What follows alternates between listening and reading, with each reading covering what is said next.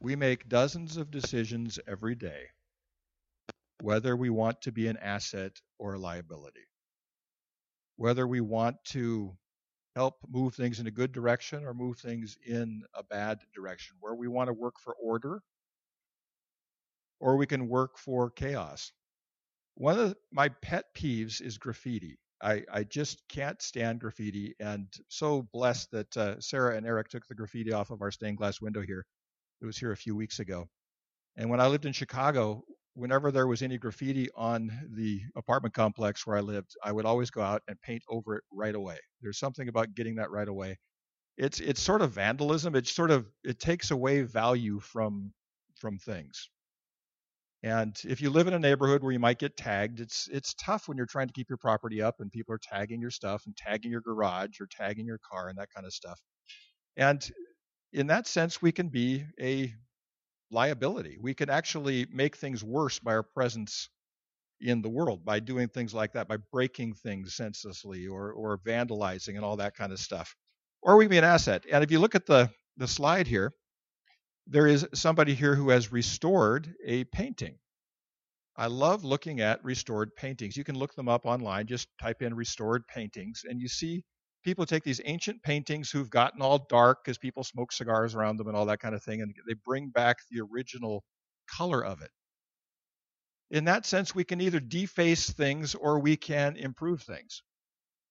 We can take a piece of old furniture and we can sand it down and we can we can make a beautiful thing out of it. We can take an old trailer like wendy and i have done and uh, and continue to work on the trailer and, and make it a beautiful thing. Uh, working on an old car it's also a, a, wonderful thing to do to, to bring out the old color of the car and those kinds of things so basically before we get to the bible passage i just want to say we can be an asset or a liability and we make dozens of, of decisions every day to be one way or another? Are we going to move things forward, improve things, or are we going to degrade things? And that has to do with today's lesson. And today's commandment, we're going through the commandments of Jesus, not the Ten Commandments, the top 10 commandments that Jesus gave us. And it was actually spoken through Woody over here. We had a trustees meeting, and we asked the Lord for sermon series topics. And Woody had the idea of the commandments of Jesus. And everybody does a sermon series on the Ten Commandments in the Old Testament. We've done it probably four times over the last 15 years. But very seldom do we look at the commands of Jesus. And it's so important to do that because he says in John 14, 15, if you love me, keep my commandments. Well, that begs the question what are the commandments and, and how do we look at them and how do we apply them to our lives? So we're going to look at that today how to apply them to our lives. And today's commandment is to add value, to make things better than we found them, to restore the old painting, not to spray graffiti on beautiful things, to make the world a better place every chance we get to do that. Last week was commandment number one, which was seek first the kingdom. And we talked about that. And today we're going to look at a kingdom parable. So we're going to build on what we talked about last week and we're going to be moving on from there. So these are not the Ten Commandments of Charlton Heston or the Old Testament. These are the Ten Commandments that Jesus gave us. And all of his commandments are so very typically Jesus. Jesus is a paradoxical figure. His commandments are counterintuitive. They're kingdom commandments, and they don't make sense in normal life, but the more we look at them, the more they make total sense. There has never been anybody who could teach like Jesus, and he taught by telling stories, narratives. Why? Because educators tell us, and I, I just a, attended a, an engineering education pedagogy seminar at Olin College in Boston. I did it uh, via Zoom, and they're they're starting to move engineering towards storytelling because storytelling tends to stick. When people hear a story that's got content in it, it tends to stick rather than just facts. If people give you a bunch of facts, you can forget them really quickly. Have you ever noticed that now that we have area codes on phone numbers, we can't remember them? It's just too many numbers. We used to I used to know probably 100, 150 phone numbers. Put an area code on there, and I don't know any. I, am not sure I could call my son without pressing, you know, uh, just his button. It's a, it's the way that works now, and we can't remember a bunch of facts, but we can remember a story. And Jesus taught with stories called parables, and they are so perfectly crafted that if you hear them once, you can tell them for the rest of your life. I mean, you, he turns you into a teacher in two seconds. And you see these stories, and they all contain inside of them a commandment. They contain a little commandment on the inside, but it's implied, it's not explicit. And you have to kind of figure out where you are in the story and uh, kind of make it work further. So, commandment two, add value. Matthew 25, 14 through 30. Please get your Bibles out or your, your tablets or your phones or however you read the Bible. And uh, we're going to be looking at the parable of the talents. And there's a commandment in here to add value. Let me give you the context. Jesus is talking about end time stuff at the end of the book of Matthew. Pretty scary end time stuff. Then he does the parable of the ten virgins. You got to be prepared. And then he surprises everybody by saying, with all of this end time stuff, it's important to do good work in this world, is the next parable. Martin Luther was asked 500 years ago, What would you do if the world were to end tomorrow? He said, I would plant a tree. Now, whether he said that or not, he should have.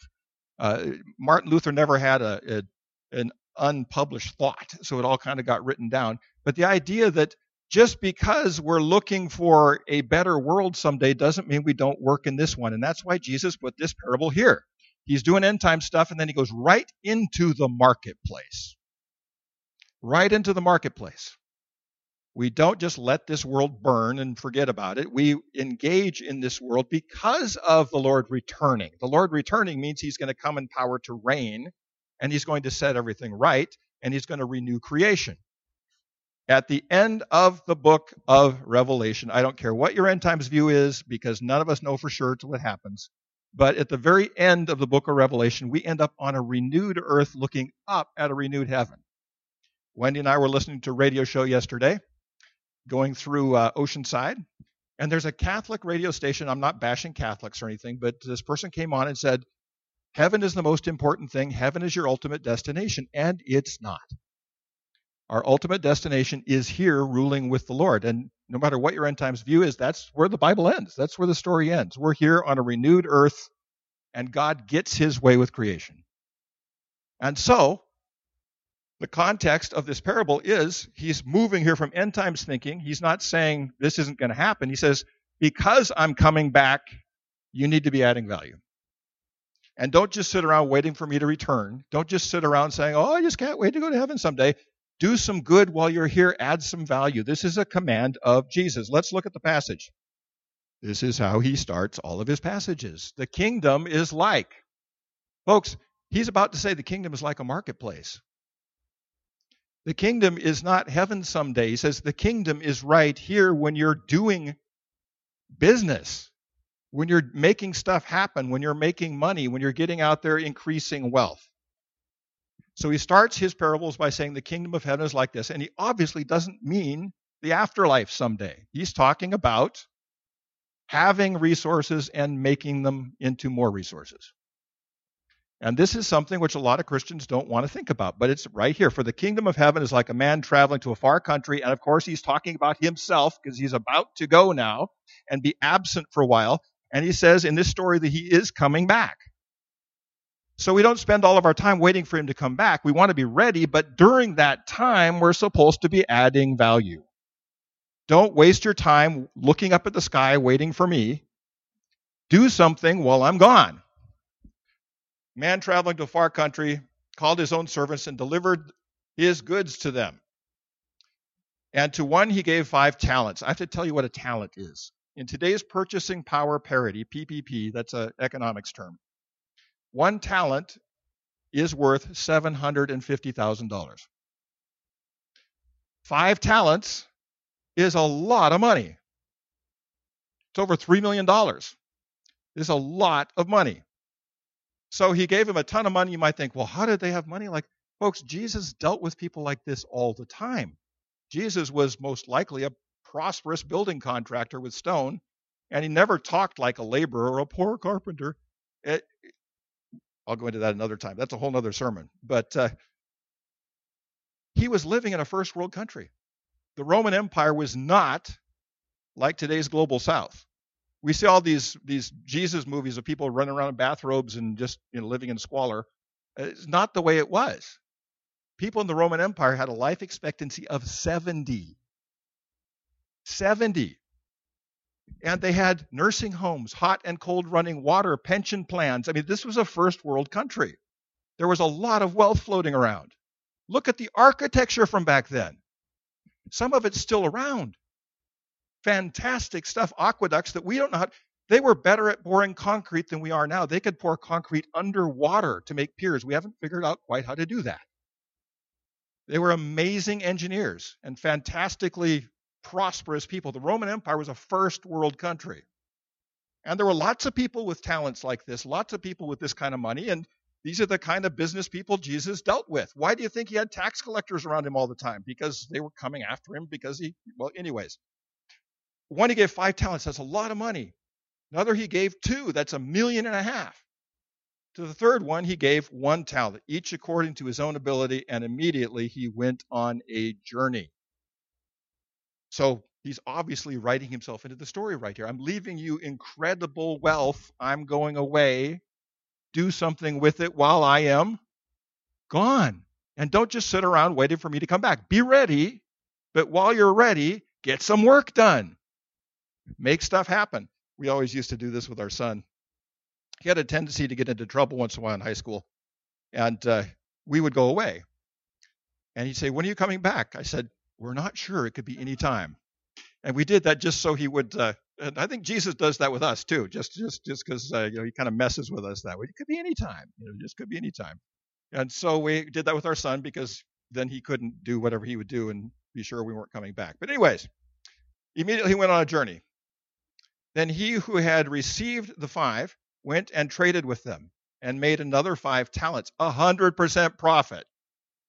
Who here would like an employee who could make you 100% profit? Who thinks this person would never have to look for a job again? This, this, is, this is the kind of person you promote and you give even more next time. And likewise, he who had received two gained two more also. But he who had received one went and dug in the ground and hid his Lord's money. After a long time, the Lord of those servants came and settled accounts with them. So he comes back to settle accounts. What have you done in my absence? What have you gotten done? So he who had received five talents came and brought five other talents, saying, Lord, you delivered me five talents. Look, I've gained five more talents besides that. His Lord said to him, Well done, good and faithful servant. You're faithful over a few things. I will make you rule over many things. Enter into the joy of the Lord. He also had received two talents, came and said, Look, you delivered to me two talents, a million five. Look, I have gained two more talents beside them. Here's $3 million. So far, so good. His Lord said to him, Well done, good and faithful servant. You have been faithful over a few things. I will make you ruler over many things and enter into the joy of your Lord. A few things. I mean, think about it. If they're looking at a million and a half as few things, these are prosperous people. Then he who had received the one talent came and said, Lord, I knew you would be a hard man, reaping where you've not sown. You're a tough boss, and gathering where you have not scattered seed. And I was what? Afraid. I was afraid. And went and hid your talent in the ground. Look, there you have what is yours. I'm giving it back. Aren't I a good boy? His Lord answered and said, You wicked and lazy servant. You knew that I reap where I have not sown, gather where I have not scattered seed. So you ought to have deposited my money with the bankers, and my coming I would have received back with my own interest. So take the talent from him and give it to him who has ten talents. Oi. Folks, that's how the marketplace works. The stock market is literally, verse 28, put into practice. The stock market is nothing more, nothing less than trying to move money towards the most productive things.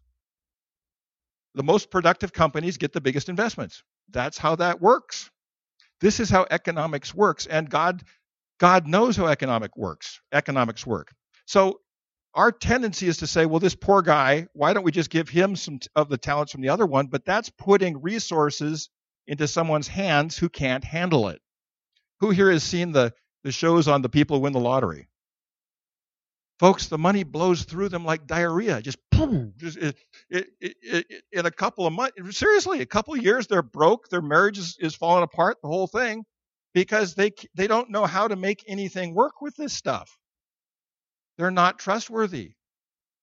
The whole idea of human flourishing is to give the resources to the people who are the most productive. Good stewards of the money. They do good stuff with it. Elon Musk just got a $2.5 billion contract to build a moon lander just yesterday. Why did they give it to him? Because he's actually shooting rockets off and not just drawing them on paper. He's showing some productivity. Is it working well for him all the time? No, most of them are blowing up, but at least he's sending stuff up rather than just drawing it up on a screen somewhere. He's actually trying to add value and using reusable rockets that are way cheaper than the ones they just throw away. So that's how the economy works. If you're running a business, you're going to put, if you're running a business, a small business, you're going to put in the hands of your most productive employees your resources. And the ones who are lazy, you're just going to make them push a broom somewhere. That's just how that's going to work. Now there's no there's no shame in pushing a broom. I'm not saying that. I'm just saying that this is how the world works. This is how the kingdom works. And we want to who here hasn't those of you who've had kids have always wanted to give more to your kids and those of you who are able to give more to your kids sometimes haven't because it wouldn't be a good investment. There's bazillionaires who give their money to charity because they realize the charities will do a better job with it than their kids will. It happens all the time. This is how the world works. Be productive, add value, get involved in the world, make things happen, make things better, fix up things that are broken, leave things better than you found them. Live a good, virtuous life while you're here and invest in human flourishing. The richest person I know, Bob Kern, who's worth about $700 million in Wisconsin, he built gas generators. And these gas generators, he's, he's the biggest builder of gas generators in the world by far. They go under lots, pretty much every one you ever buy under lots of different names was built in Wisconsin by Generac. And he's the guy who did this. He is a faithful churchman. He's served on church boards, he's been supporting churches, and he's frustrated that churches only see him as a way to get a, a way to get an offering check or as somebody who probably got rich because he exploited his workers. And he says, "Why don't they see what I'm doing building building generators as part of kingdom work? I'm providing work for 40,000 families in Wisconsin good work and I pay them well. And we make a great product that goes out and provides electricity for lots of people. Why don't any pastors I work with see that as important? They just see me as a target for a check, or maybe worse, someone who's just gotten rich by stealing from people. Or he's gotten rich by adding value. And by the way, he's giving it all away. He formed a foundation with it and he's trying to give it away, but he'll probably die first because he's 93. So he's working on it. But he's trying to give it away to things he knows. He's giving it away to 10 talent people who can do things with it. So, for everyone who has, more will be given, and he have and he will have abundance. But from him who does not have, even what he has will be taken away. This doesn't sound like Bible, but it is.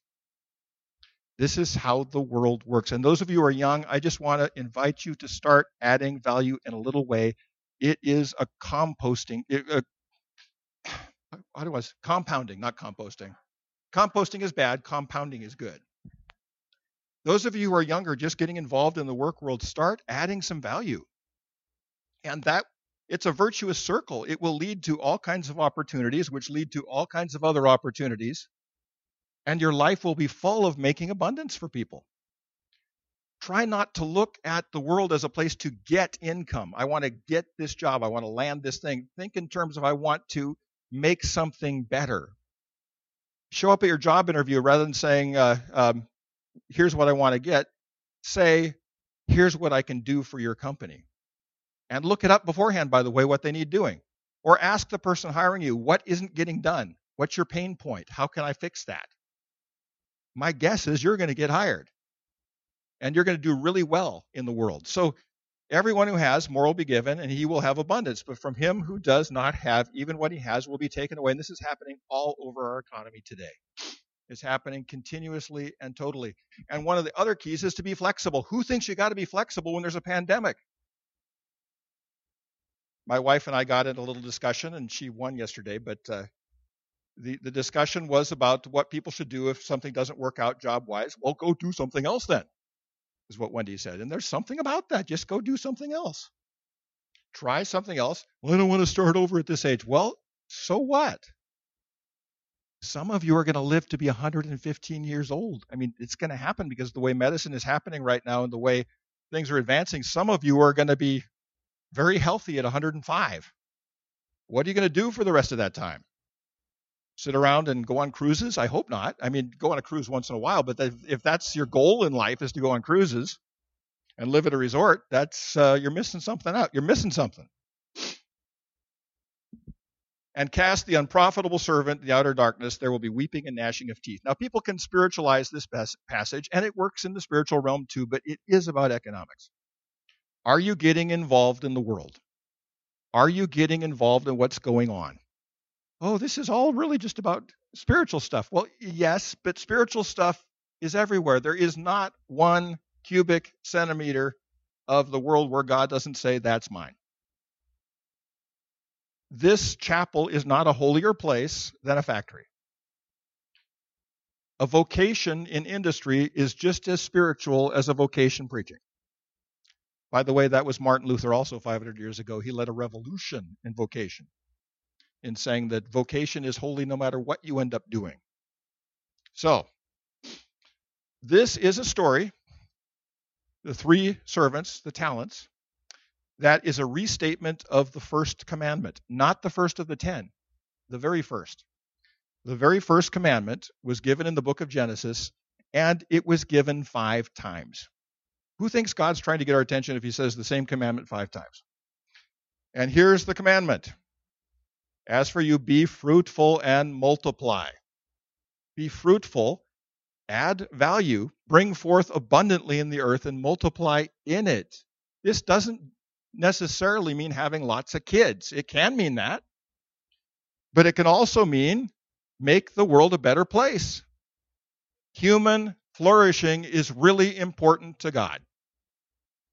Human flourishing is really important to God and to make the world a better place is what we're here to do. And I look at you folks, your faces here. You guys all know this stuff, anyways.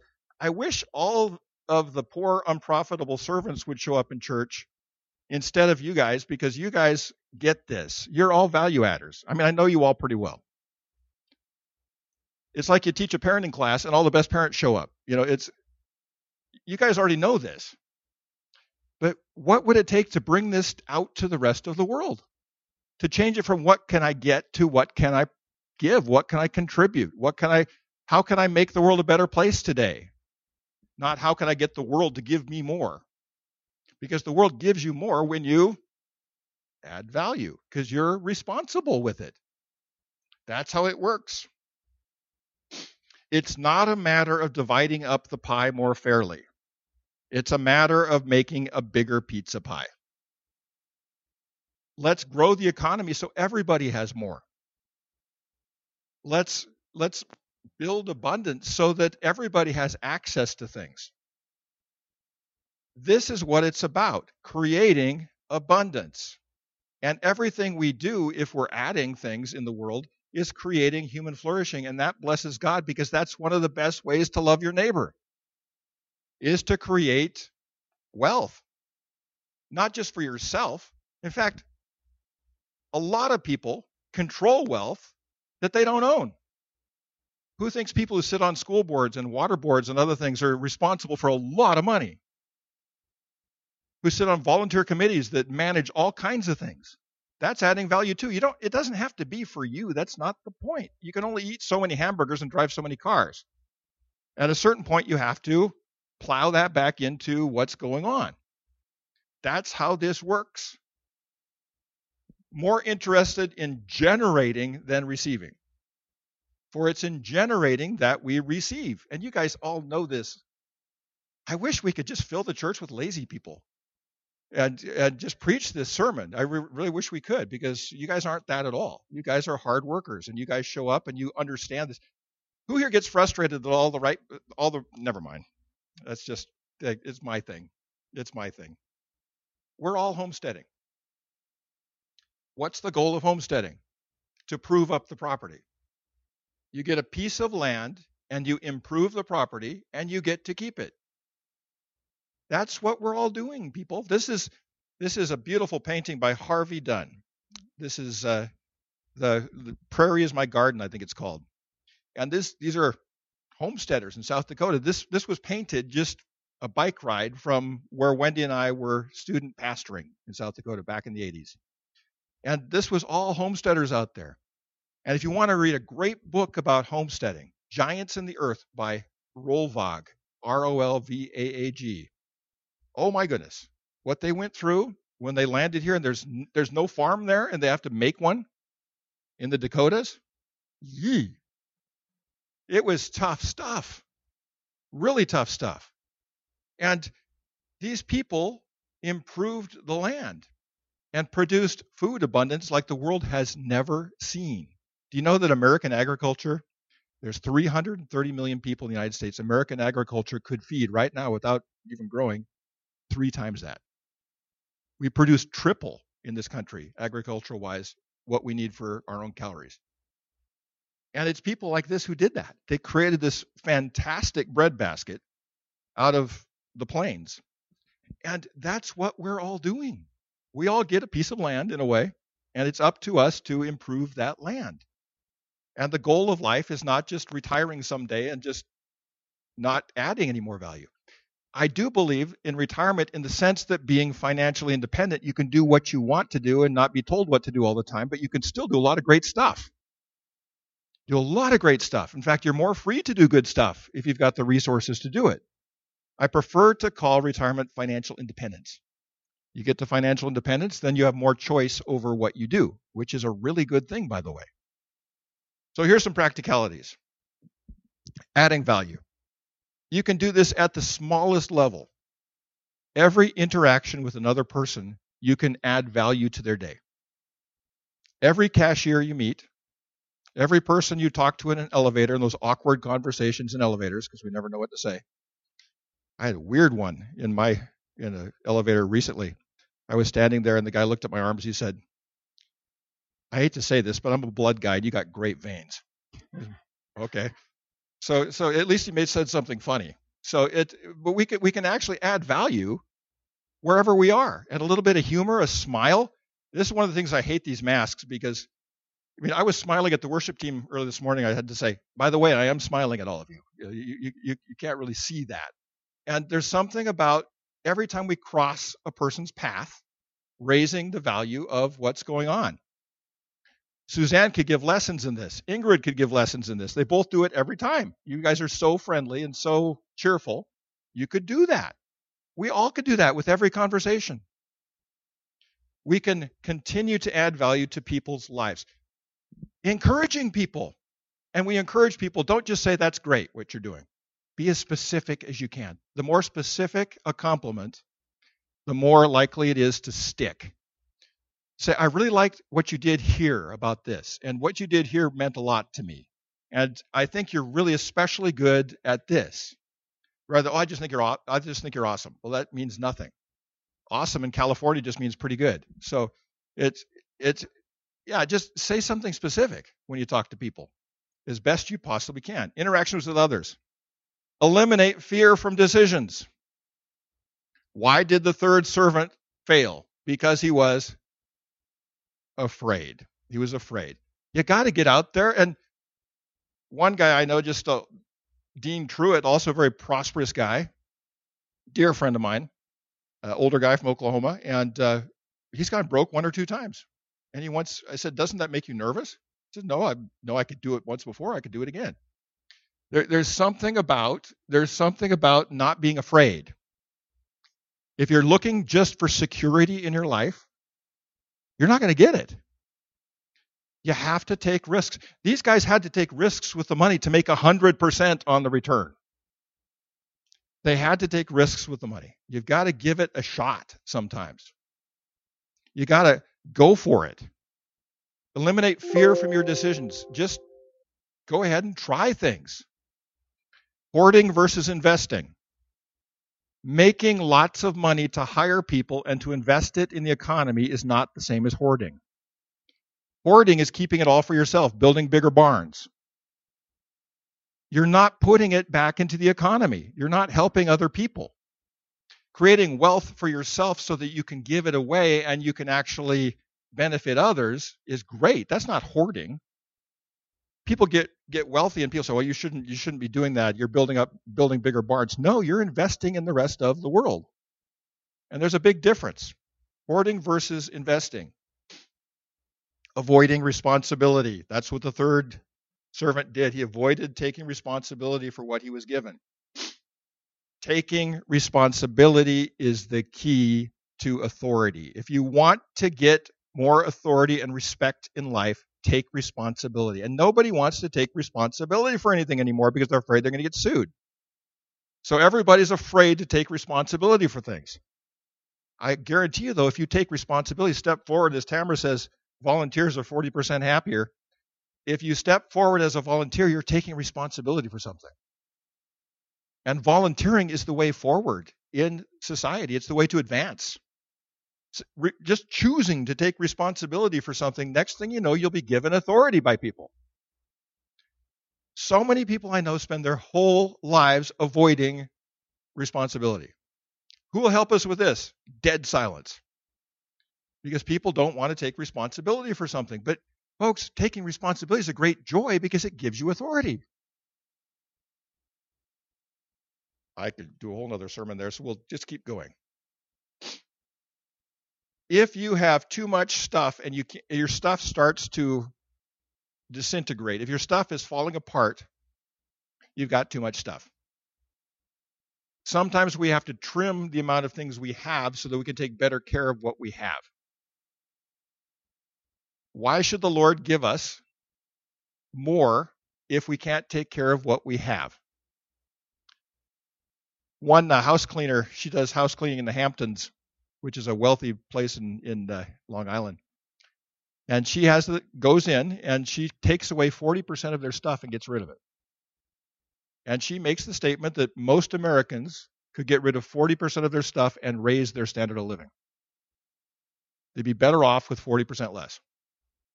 And I think that's probably true. My wife is a home organizer. She's seen some stuff that'll scare you to death, some of the things she sees piling up. But when your stuff starts to fall apart, it's a sign that you have too much. And we want to be faithful in what God has given us so that He can give us more. So think about that. Entropy is when things start to unravel and fall apart. We're not keeping things up anymore. When your weeds start to compost your house, you know, that kind of thing. It starts with grace. This story starts with grace. People were given huge amounts of money. It doesn't start with uh, with the law or with our lives start with grace. Grace starts from the very beginning. We don't earn grace by saying yes to Jesus. Grace is there. Some of us never receive it. But in receiving Jesus, we say yes to that grace. That grace is there for all of us all the time, and those resources are infinite. And if those resources are infinite, we have access to that. One of my favorite parables is the prodigal son. I just love it. And people forget about this. People keep saying, well, all that we have is God's, and that's true. But what does he say to the eldest son? All that I have is yours. All that I have is yours. We have access to the Father's resources. That's good stuff. John Ellis over here keeps reminding us at uh, trustees meetings. We keep thinking, well, can we afford this? Can we do that? And he keeps saying, he's said this for years now. If we're doing exactly what God wants us to do, he will provide the funds. And it bugs me when he says it, but it's true. it's true. And keep saying that, by the way. There's something about that which is just very counterintuitive, but true. It's a matter of getting closer to God's perfect will so that those resources which are infinite will will flow. That's how that works. It starts with grace. That's what the kingdom is all about. The kingdom is God says the kingdom is like this. These Why are these people doubling their, their investments? Because the kingdom power is working through them. They're doing all the things that create human flourishing. And be grateful every morning for God's huge investment in you. You are a abundance creating machine. We are fantastic creators. I hate being called a consumer. I'd rather be called a creator. We are people who we are reality creating machines everywhere we go. We change the atmosphere when we walk into a room. We are we are if we knew how powerful we were because of God, not because of our own egos or anything, but the human mind, oh, the things we can do, the things we can learn, the things we can change, the things we can make happen, it is fantastic stuff. You have inside of an apple, what do you see when you cut it open? Some people see seeds, some people see an orchard. You have orchards inside of you. You have all kinds of stuff that is potential in all of us. And I look at this. This is a this is a not just a five talent group. This is a ten talent group. And we have those seeds within us to do all of these things. And the world keeps telling us, oh, it's limited, resources won't work out, we're all going to get poor, it's never going to work. But God says, no, you have the seeds of abundance in you, you have the seeds of flourishing in you. I keep saying this to Wendy. I say to her over and over and over. We get so much more out of life than we put into it. Why? Because God is abundant. We keep planting seeds all the time. But what God gives us is just, it's fantastic. I'm not talking money, just, eh, yeah, that a little bit too, but it's, it's all the other stuff. I say to Wendy at least a couple times a week, we have a very rich life. Just rich in so many things We're hanging out with with you guys as the breezes at your at your Seder meal, and it's just it was just so much abundance and joy there. Just just you guys all singing and your kids down there doing their things, and those are beautiful times. And to have those kind of things together and that kind of richness in our lives is a fantastic, fantastic thing. This worship team gets up here, people. We have three of the best worship leaders don't tell the worship leaders this, but big churches would love to have them come lead worship at their churches, but we don't want them to know that because we want them to stay here. But we have we have so much wealth up here and so much talent. It's a beautiful, beautiful thing. So, the power of the kingdom is generated. I'm a word nerd. I go after etymologies. The word generative, generous, G E N, is the root for so many things generate, generator, generosity, genetic, generations, genesis, genius. It's all the same root word. That's what the kingdom the kingdom is generative. And we get to enjoy that generative beautiful thing. That's what this life is about to enjoy that and to promote human flourishing for others and for ourselves and to enjoy the, the joy of the Lord's presence and and work on stuff and make it better. Just think of all those cool words that come from the same root. That's what the king this is what this parable says. This is what the kingdom is about. It's about generation. Generating. Why are there so many genealogies in the Bible? Because that's generating life, generation after generation. The Psalms say, You've been our shelter, Lord, for every generation. We generate the next. Oh, it's, it's beautiful stuff. So, here's what I'm inviting you to do move from a spirituality of fear, and a lot of churches teach this, where God is a cosmic scorekeeper, and you better make sure your score is good. Other and don't make mistakes. Otherwise, Otherwise, God is going to get you. And there's a lot of Christian churches that teach that. It's all about keeping rules. It's a legalism thing. Now, there's nothing wrong with God's rules. God's rules are there to help us to thrive. But the minute we start thinking the main thing about our relationship with God is keeping the rules, we'll start to operate in fear. And we'll start hiding the talent. Martin Luther was asked about this. I'm using Luther a lot today, 500 years ago. And he said, I'd rather sin boldly and try to do what God is asking me to do than to worry about keeping score. Think about that. I'd rather just get out there and try to do what and make mistakes along the way as long as I'm sure I'm doing what God wants me to do. The minute you're there, then you're in the kingdom. You're not in the world of fear. And the world of fear says, oh, God's going to catch me if I do something wrong. And we've got so many people hiding their talents in the ground because they're afraid that God's going to get them. Folks, Jesus died on the cross to put that away, to put that to death. To put that all to death. The scorekeeping. The scorekeeping is over. God wins. Grace is real. There's nothing in your life it doesn't cover. So get out and try something. Get out and make something happen. Go ahead and, and live some kingdom abundance. The, the, the guy with one talent was living a fear based spirituality. We better not make any mistakes. Who here knows people, know people that don't make any mistakes and they also don't go anywhere? This is why I love baseball. Baseball, the best batters in the world, I mean, Ted Williams was the last one to do it, to bat 400. That means six out of 10 times he didn't make it to base. The best batter in the last several generations. Came from San Diego, for goodness sake. If you're if you can bat 300 for your whole career, you're in the Hall of Fame. That means you fail more than half the time. But if you're afraid to step up to bat, ah, everybody knows that Babe Ruth hit 700 and whatever home runs. He also still holds the record, I believe. You can check this for strikeouts. That's a pretty big deal. Holds the record for strikeouts because he's swinging for the fence. But nobody remembers the strikeouts. These two guys swung for the fence and doubled their money.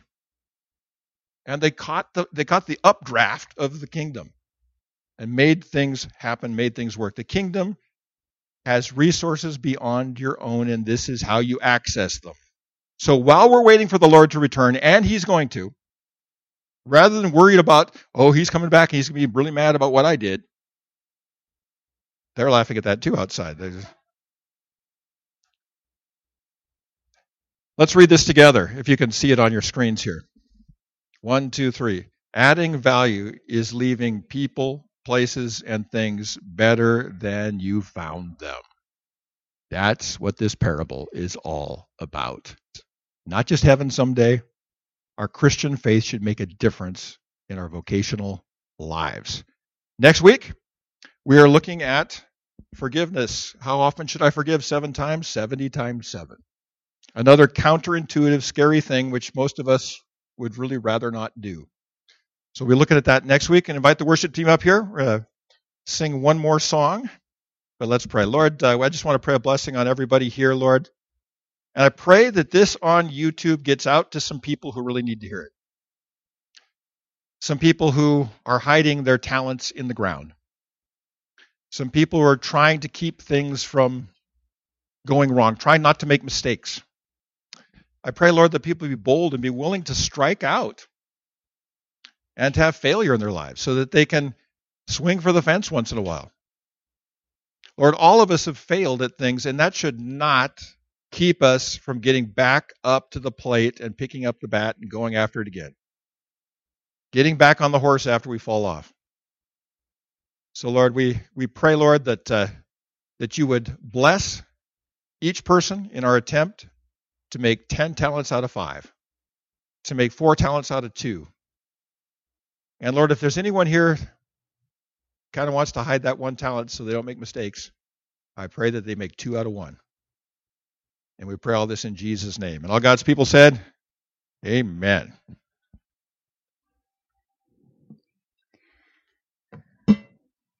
I had some insights I want to share um, from while House was talking. So he put grow the pie up there, and immediately I saw an uh, acronym, or I don't know if it's an acronym, but just GTP. We can remember that. Grow the pie. GTP. Yeah. And then I wanted to um, ask you guys briefly for any examples you might have um, of adding value because as I was thinking about it, like you can add value to a blank canvas by simply painting a picture on it. You can add value to a guitar because what good is a guitar without investing in lessons and training and playing on it? Um, an empty recording studio is given value by having musicians go in and create something, right? And then if the if the recording is actually given to people um, or heard, that's additional value. So I kept thinking every time we take a step throughout the day, we can view it as giving value to something or not. And Jesus' statement, we are salt or be salt and light of the world, is just another way of saying add value to it. So thank you for that message. That was that was terrific.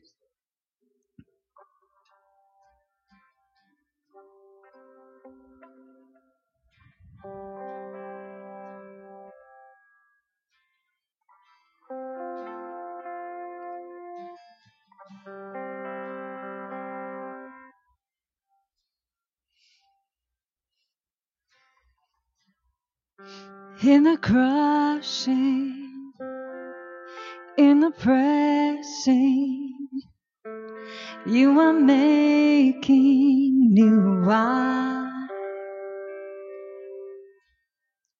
In the soul I, I surrender. You are breaking new ground.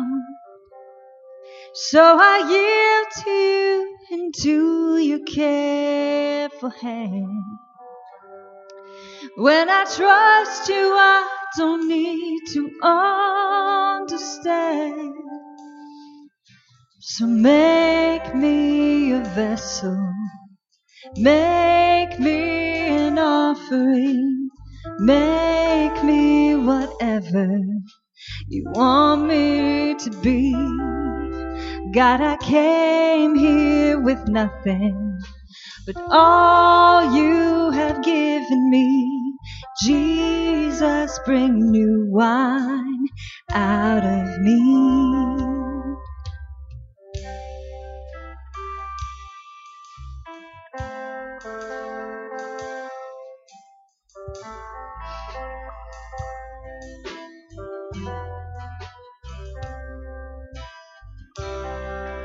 In the crushing, in the pressing, you are making new wine.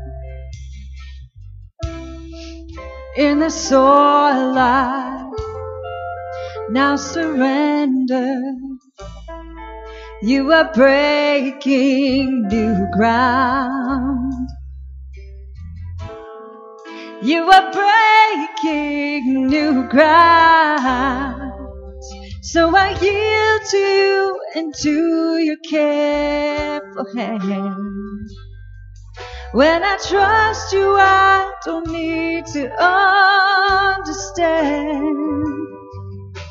So make me a vessel, make me an offering, make me whatever you want me to be. God, I came here with nothing, but all you have given me. Jesus, bring new wine out of me. Jesus, bring new wine out of me. Cause where there's new wine, cause where there is new wine, there is new power, there is new freedom, and the kingdom is here. I lay down my old feelings to carry your new fire today. So we yield to you. So we yield to you and to your careful hand. When we trust you, we don't need to understand. Let's sing that one more time. So we yield to you into your careful hand. When we trust you, we don't need to understand. So make us your vessels, your offerings. Here we go. So make us your vessels. Make us your offerings. Make us whatever you want us to be. God, we came here with nothing, but all you have given us. Jesus, bring new wine out of us. Jesus, bring, Jesus, bring new wine out of us. Jesus, bring new wine out of us. While Jen was singing, I got this uh, vision. I'd like to invite everybody to uh, to stand up. We're not going to take communion here, but we've got uh, the communion elements in front, and I'd like you to see them, each one as being a seven hundred fifty thousand dollar talent, a talent in spiritual currency. And if you'd like to receive that from the master who's gone away and is coming back soon, I'd like you to come forward and take it, but not to open it, to, not to open it here. So just go ahead and come forward and take one. I'm going to take one because I want to receive what the Lord has for me. I'm going to invite you to take these home and spend some time this week taking out the cup and putting it in front of you and asking the Lord this, how can how can how can you bring new wine out of me, Lord? How can I add value today? How can I improve one person's life today? How can I live in the abundance of the kingdom? How can I get passionate about human flourishing? So, to take this home, put it in front of you, and ask the Lord, How can I invest this talent? The Bible says this is the body and blood of Jesus, so it's infinitely valuable. And what we're receiving when we receive this at home is infinitely valuable. And please don't rush to do this. The Lord will show you when this week to do this, when you've got some time to put this in front of you. And ask the Lord, uh, Lord, bring new wine out of me. What I'm about to eat and drink and then take communion after you've prayed that prayer is of infinite value. This is the body and blood of your Son. And that has more than enough resources for every challenge I'm meeting. The question is often asked, what would you do if you had infinite resources? Well, we do. We do have infinite resources. We have the resources of the Lord behind us. So I invite you not to open these up. Just hold it if you would. We're going to pray a blessing. Just hold it in your hand. Hold it up high. Let's pray a blessing over this. Lord, I pray that you bless these conversations that people are about to have. And Lord, I pray that they would be life changing conversations and that they would understand the value of what they're holding. It's not just a plastic cup. Your son said, This is my body, this is my blood. And we're holding the most valuable thing in the world. And that's your son's investment in us. And Lord, when he comes back, and he is coming back, I hope we can approach him with no fear and say, Lord, I doubled your investment.